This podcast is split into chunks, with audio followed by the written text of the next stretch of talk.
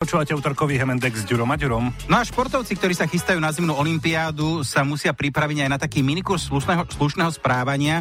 V Južnej Koreji je totiž úplne iná etiketa, na akú sme zvyknutí. Korejci vyjadrujú úctu alebo nejaký vzájomný rešpekt tým, že jednak podávajú si veci väčšinou dvoma rukami alebo si nalievajú alkohol dvoma rukami, tak aby bolo vlastne tie dve ruky vždycky vidieť. Klaňajú sa, takže bude treba určite nejako aj športovcov, aj delegáciu, aspoň tak nejak základ dôkladne nabrífovať. Samozrejme, k cudzincom sú viacej zhovievaví a vedia, že my toto nemáme až také prirodzené, takže určite dostanú nejakú krátku inštruktáž, aby sa vyhlo prípadným FOPA. Počuli ste žiadne trojručné nalievanie, dvojručné. Určite, toto je Michal Dudko, ktorý je manažérom Slovenského domu na Olympiáde v Južnej Koreji. Tá sa začne už v piatok 9. februára. Na Exprese vám ho už predstavila Oli ako úspešného Slováka v zahraničí. V Koreji totiž rozbehol biznis s trdelníkmi. No a teraz sa venuje prípravám slovenského domu priamo v Koreji, no a my sme sa s ním spojili cez WhatsApp. No mňa zaujímalo, ako sa Michal vlastne k tejto práci šéfa alebo manažéra slovenského domu na Olympiáde dostal. V Koreji som žil viac menej non-stop od roku 2011 až do roku 2017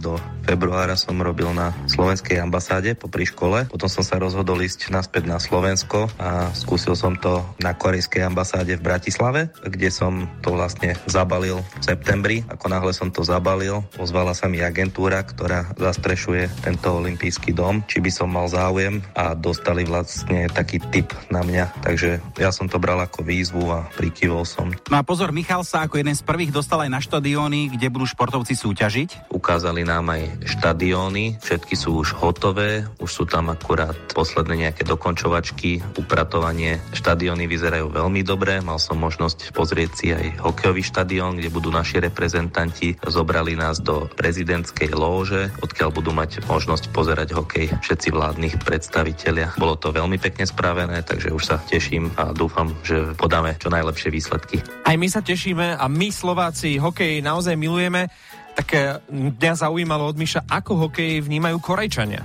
Čo sa týka Korejcov a ich vzťahu k hokeju alebo k lyžovaniu, ja by som to porovnal možno tak ako vzťah Slovákov k bejsbolu alebo prípadne k nejakej lukostrelbe. Čiže evidujú, že niečo také existuje. Postavili dokonca aj tým. V národnom hokejovom týme korejskom sú teda naturalizovaní Kanadiania, ktorým dali korejské pasy, aby dokázali poskladať ten ich tým. Pekné. Dobre, tak keď nie lukostrel, teda keď nie hokej, Ktorý zimný šport je v Koreji top?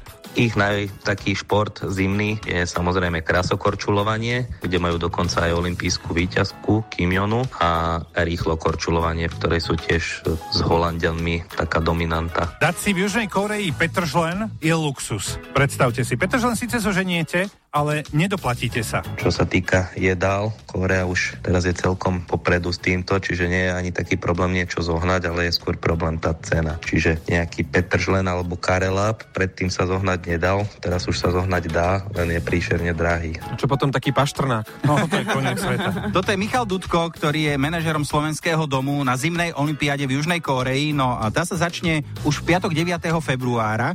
Michal má s prípravom dosť práce, no spojil sa s nami, aby, sme, aby ste v Hemendexe sa dozvedeli, ako to práve v tej Koreji vyzerá. Už vieme, že Petržlen a Kaleráb sú drahé, no na ceny ubytovania sa zďaleka nechytajú. Okrem toho je problém ešte aj s nájdením ubytovania v Dejisku, čiže v Pyeongchangu a okolí a v Gangnamgu, pretože neviem, či je to takým veľkým dopytom, alebo či je to iba podnikavosťou Korejcov, že počas Olympiády sú ceny za ubytovanie niekde až 5 až 6 násobné, čiže za obyčajný nejaký kumbal v hodinovom hoteli, moteli človek dokáže zaplatiť okolo 200-300 eur za noc. A to je... Uha, dosť. V hodinovom hoteli. Ale v Južnej Koreji budú počas Olympiády aj slovenské trdelníky. Michala Dudka som vám na Exprese predstavovala ako úspešného Slováka v zahraničí, pretože tam rozbehol obchod práve s trdelníkmi.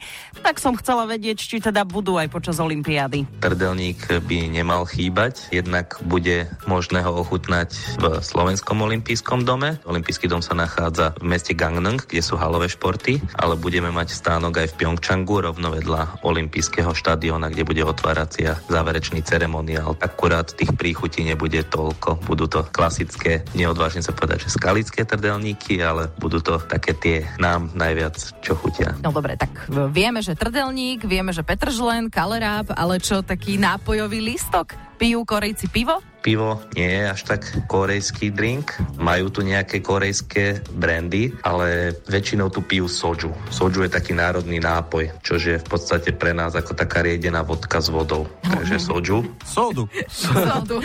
Jednu sodu.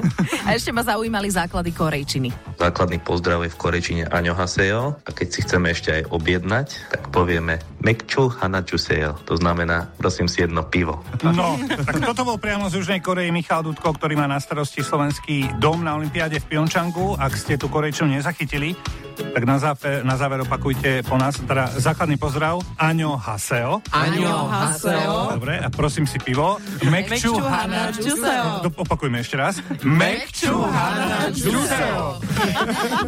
S Jurom a Ďurom. Na Expresse.